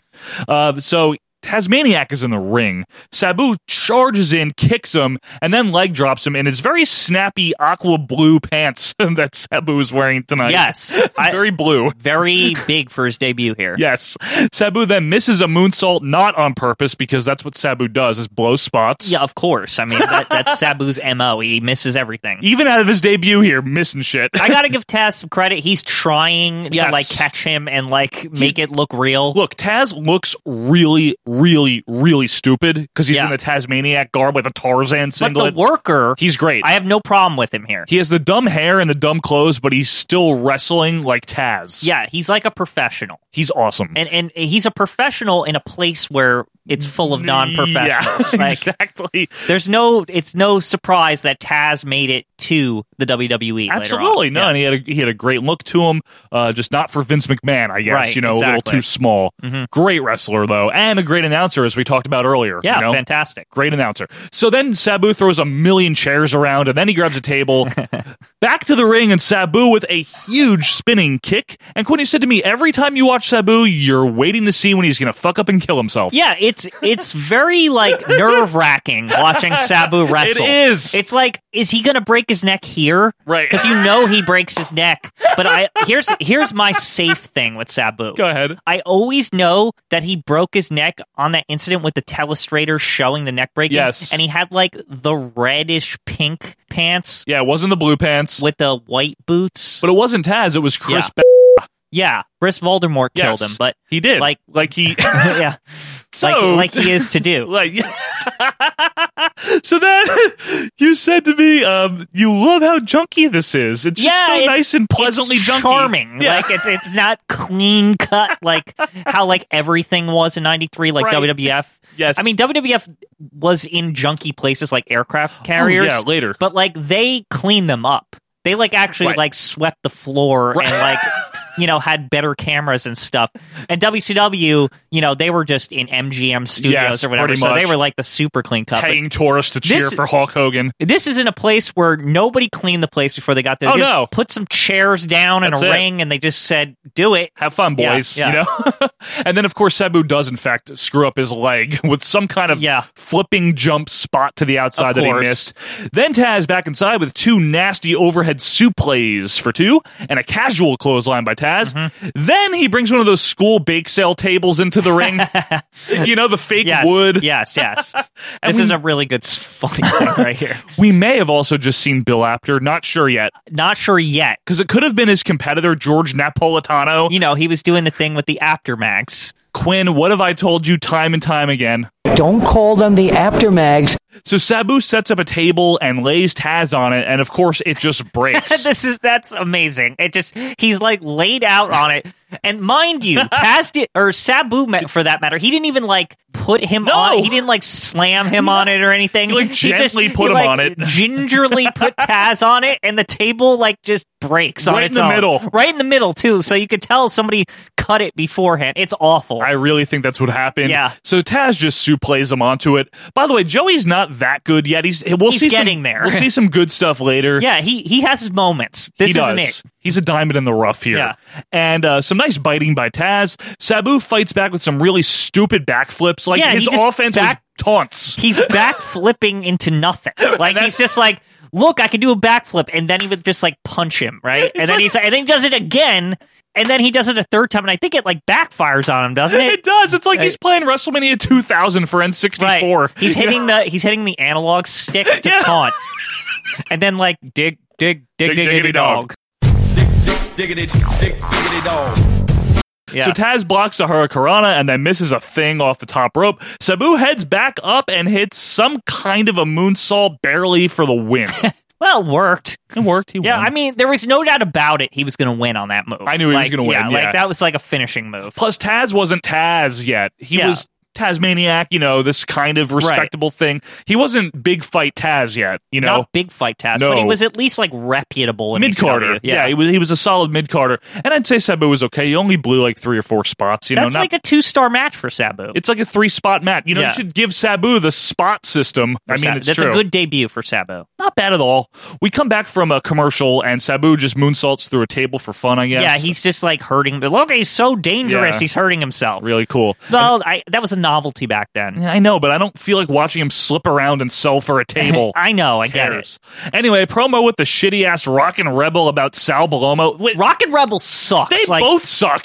Sal Balomo Yeah. was like a perennial jobber in the Yeah. WWE. he's like their Mac Rivera. Right. So basically, ECW got a Mac Rivera and they said, hey, we can make him into something. And he's like an Italian superhero or yeah, something. He like, sucks. yeah, he's shitty, but apparently, like, he was a big deal in ECW before this. Like, everyone loves Sal Balomo. He he comes out with like stuff and gives it to the kids. Like, uh, he's not on this episode, but He, he was also in WWF as a shitty version of that. He was Sal Balomo in WWF in the 80s. but did he give things to kids in the crowd? I don't know if he gave things, but why him and Rockin' Rebel? This is what I meant by ECW in its infancy. Right. You have the glimpses. Right. You know, you have the Taz. Right. You have the Sabu, the Paul Heyman, the Joey Styles. Yes. On the same breath, and Public Enemy. In the Right. same breath, you have the Rockin' Rebel. Yes. and Sal Balomo. So we're All I- still working out the kinks here. All I can really say about that is this: Yeah. it's clear that Paul was figuring out who he wanted and Oh, who yeah. he didn't want, Absolutely. and he was going to give these guys a shot because Paul was always about okay, like young talent, like let them give them a shot, and Yeah. he does.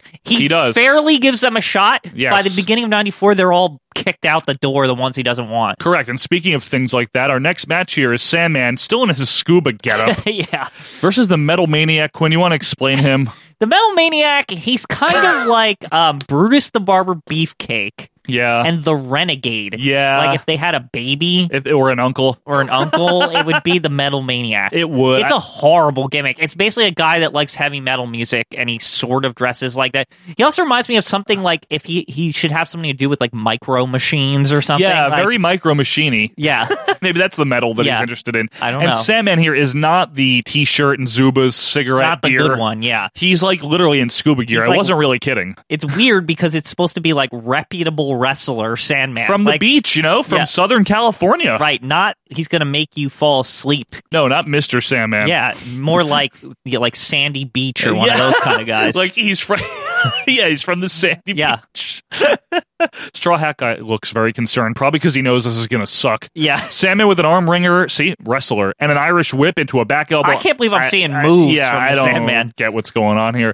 One footed drop kick by Sandman, and we have confirmed, Quinn, Mm-hmm. it is Bill Apter at ringside. He's probably shooting picks for the aftermags. Don't call them the aftermags. Side slam by Metal Maniac and a big clothesline for two. Inzaguri by Sandman Quinn. Did I see that right? Yes, it moves. it's so weird. and is it- you this? know what? He's not the worst, but he doesn't look good while he's doing No. it. So it's no surprise that they like figured out somewhere along the line. It's like, why don't we just have him be a brawler because Yeah. he just looks like one. right. It's just Like- it'd be like having Foley be a technical wrestler. Right, and I don't doubt that Mick Foley could do that if because he's just a good wrestler. and the Mm-hmm. can. Sandman, I you kind of have to begrudgingly respect that. Hey, this guy actually knew how to wrestle. He, just did. probably changed his style. Correct. It, Yeah. made, it made more sense for him to just be the brawler in the sweatpants, you yeah, know? exactly. So, he- Sandman after the Zinzaguri goes up top with a big flying clothesline for three. Yeah. That was interesting match. Chris Michaels here says yeah, this doing is. an Uncle Joey impression from Full House. What? First of all, it's Joey. Not he was never their uncle. Sorry. Don't ever call him their uncle. He's practically their uncle. Not only am I a great dancer, but you can hang your coat on my antlers. Kids love this stuff. So, He says this is no cartoon. What is this bumper, Quinn? You said this was a yes, common it's thread. on. It's on a lot of these ECWs back then. It's basically them being like, "We're badass," so it's like we're no cartoon like the WWF. Right. We So he- just saw a guy called the Metal Maniac. Right. However, Chris Michaels does like he's mocking cartoons by doing like a Bullwinkle impression or something. hey, Rocky, this is Chris Michaels, and you are watching NWA Eastern Championship Wrestling. And this is no cartoon. It was very confusing Yeah, it's because I really didn't stupid. know what this guy was. Who is this guy? He just works Who's there. Chris Michaels? He's a jobber. Yeah, good, good Yeah. for him. Our next match uh, here is Superfly Jimmy Snuka. Yes, you heard that right. the ECW television champion, that is, Yes, you heard that right. versus Terry Funk. Now, Quinn alluded at the top of this review. This was historic, not only for the Sabu right. debut, but Terry Funk here would be a big player in ECW from this period of time until uh, 97. Yeah, I mean Terry Funk was the veteran that was willing to put people over in ECW in a time where that wasn't common, as they'll tell you in the E ECW DVD. That's right. And and Terry Funk really did with his wild-eyed crazy old man hardcore demeanor really did lend them a huge breath of credibility that they needed. Right, as a former world champion. And not to mention, to be fair, Jimmy Snuka, that's like a big thing. We're it's not like It it's is, been a it long is. time.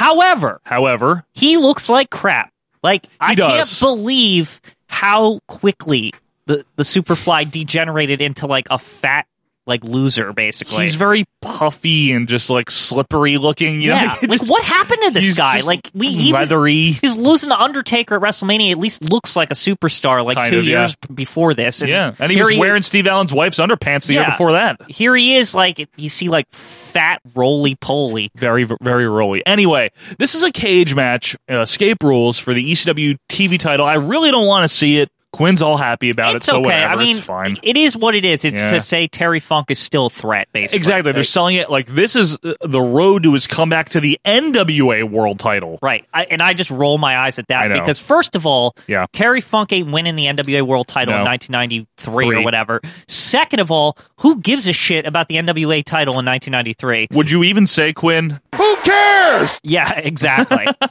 So apparently, Snuka is the master of cage matches. But I, I have to ask an honest question. I'm not being a jerk. Didn't he lose all Yes. those famous He cage ne- he matches? never won to the- Backlund to Morocco, all Yeah. that shit for he the would always do a cool move. Yeah, but he lost. They should have. Paul should have said this. He should. He's the master of using the cage as a weapon. Exactly. Instead of the master of cage matches. no because he lost all of them. We got to find someone who never loses cage matches. That's the master Hulk of cage Hogan. matches. Triple H or something. No, Oh, he lost SummerSlam '97. Hulk Hogan never loses cage matches. That's true. If Paul Orndorff was bald, yes, he would have. He would have. yes, it's So true. Snuka has weird boots on. Quinn, you said they look like Rick Rude's boots. yeah, he's got these weird like colorful boots. I, I don't know if it's Rick Rude per se, but it, I feel like I've seen him on somebody else. Like he didn't have the money for boots because he doesn't usually wear them, and Yeah. somebody else gave them to him. Possible. Yeah.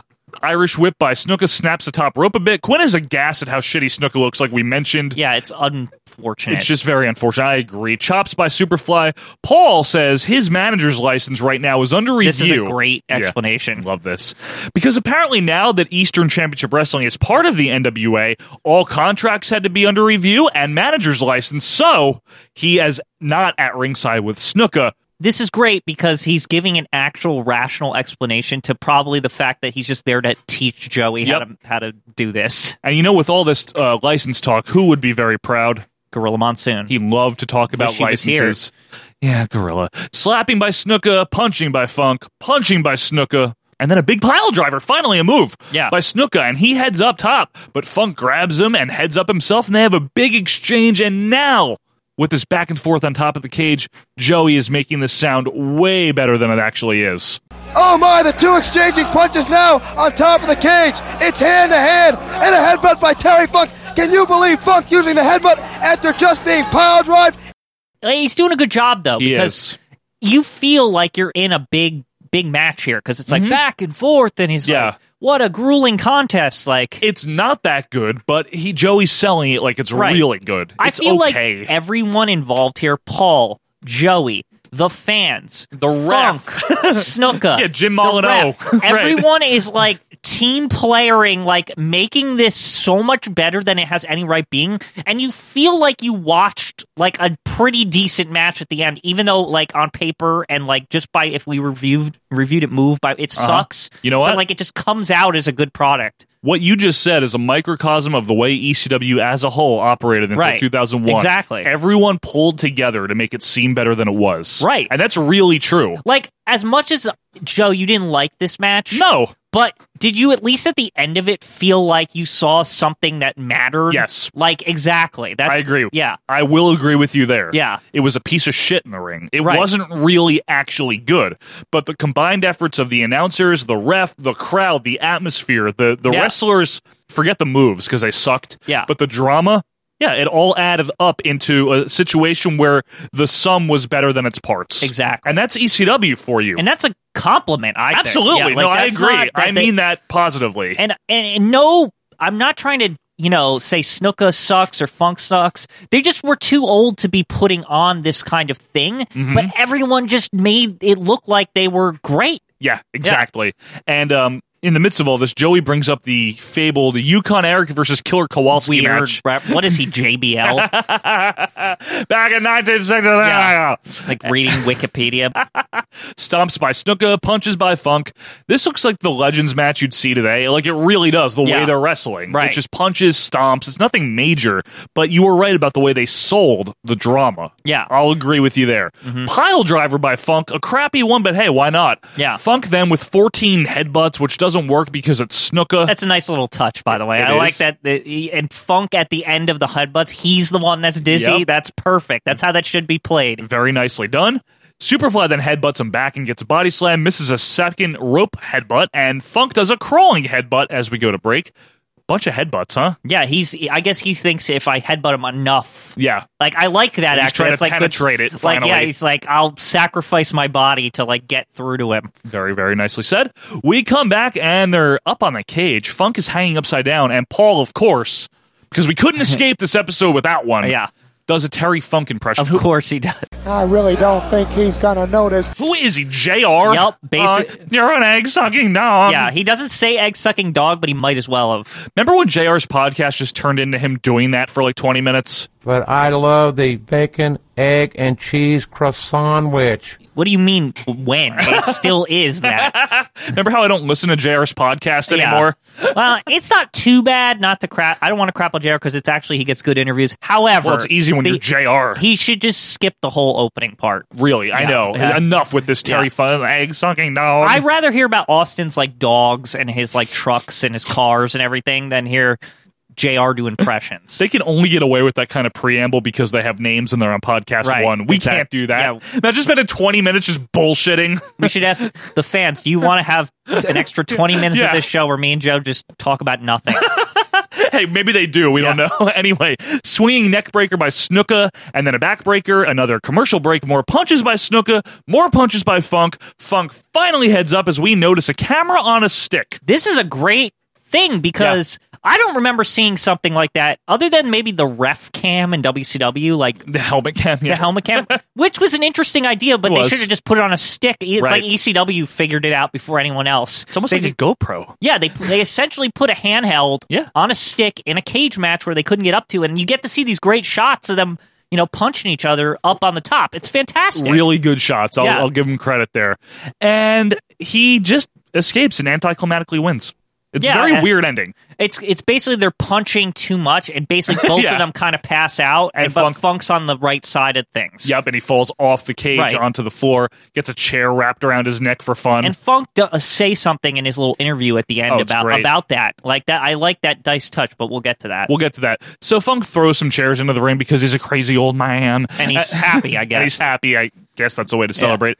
Backstage, Joey Styles interviews the new ECW Television Champion Terry Funk Yeah. with the international press Yes, looking on. it's fantastic. There's clearly just like they just got anybody who worked there to just snap cameras. They're Yes. probably like disposable cameras with the flash on it. Well, do you think Bill Apter's back there? Probably him, but then like 45 workers for Yeah. ECW, ring Paul boy, himself. Paul himself, some ring boys, Right. and like Todd Gordon. Okay, everyone, I bought these uh, Fujifilm disposable cameras. Just keep going. Just keep going, folks. I guarantee you that's what's happening. You're here. probably right.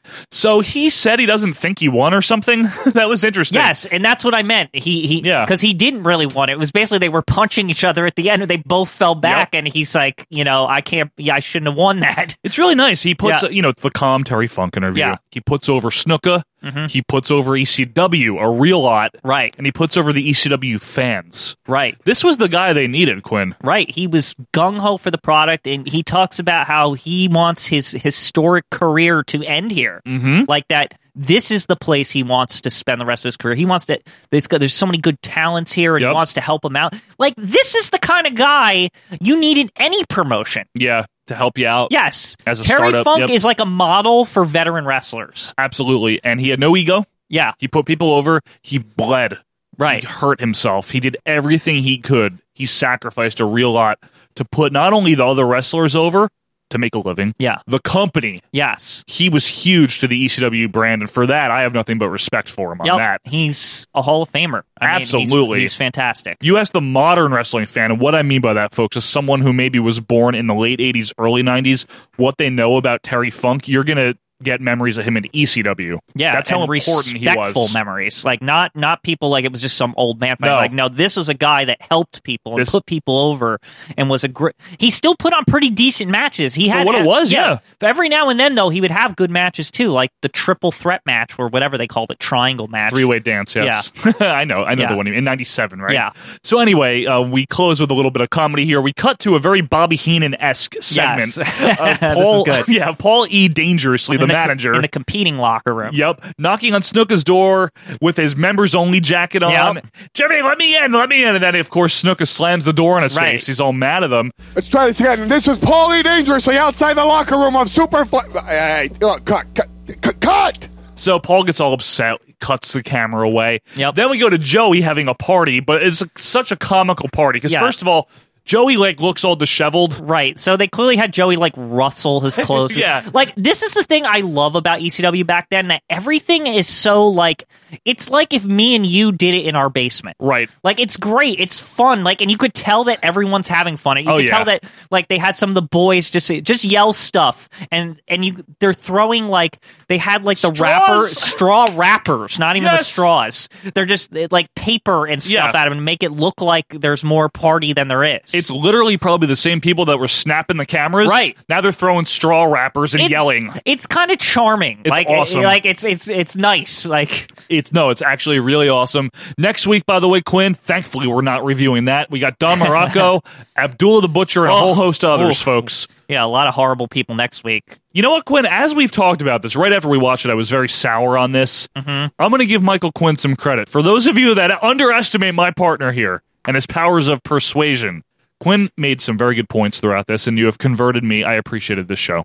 Thank you. Well, I mean, it, it, it they put a lot of work into it, and you could tell. That's the thing to me. It's like it looks crappy. They don't have a lot to work with. Yeah. But you could tell there's just like heart put into it. There It- is. it- like somebody wanted this to be a fun little 40 minutes of wrestling. And that was Paul Heyman's Yeah. vision. That was his baby. And this is the seeds of it. Yeah. This is an early glimpse at some of the great things that Paul Heyman would do with ECW. Right. The, the legend with Terry Funk. Yeah. The craziness of Sabu.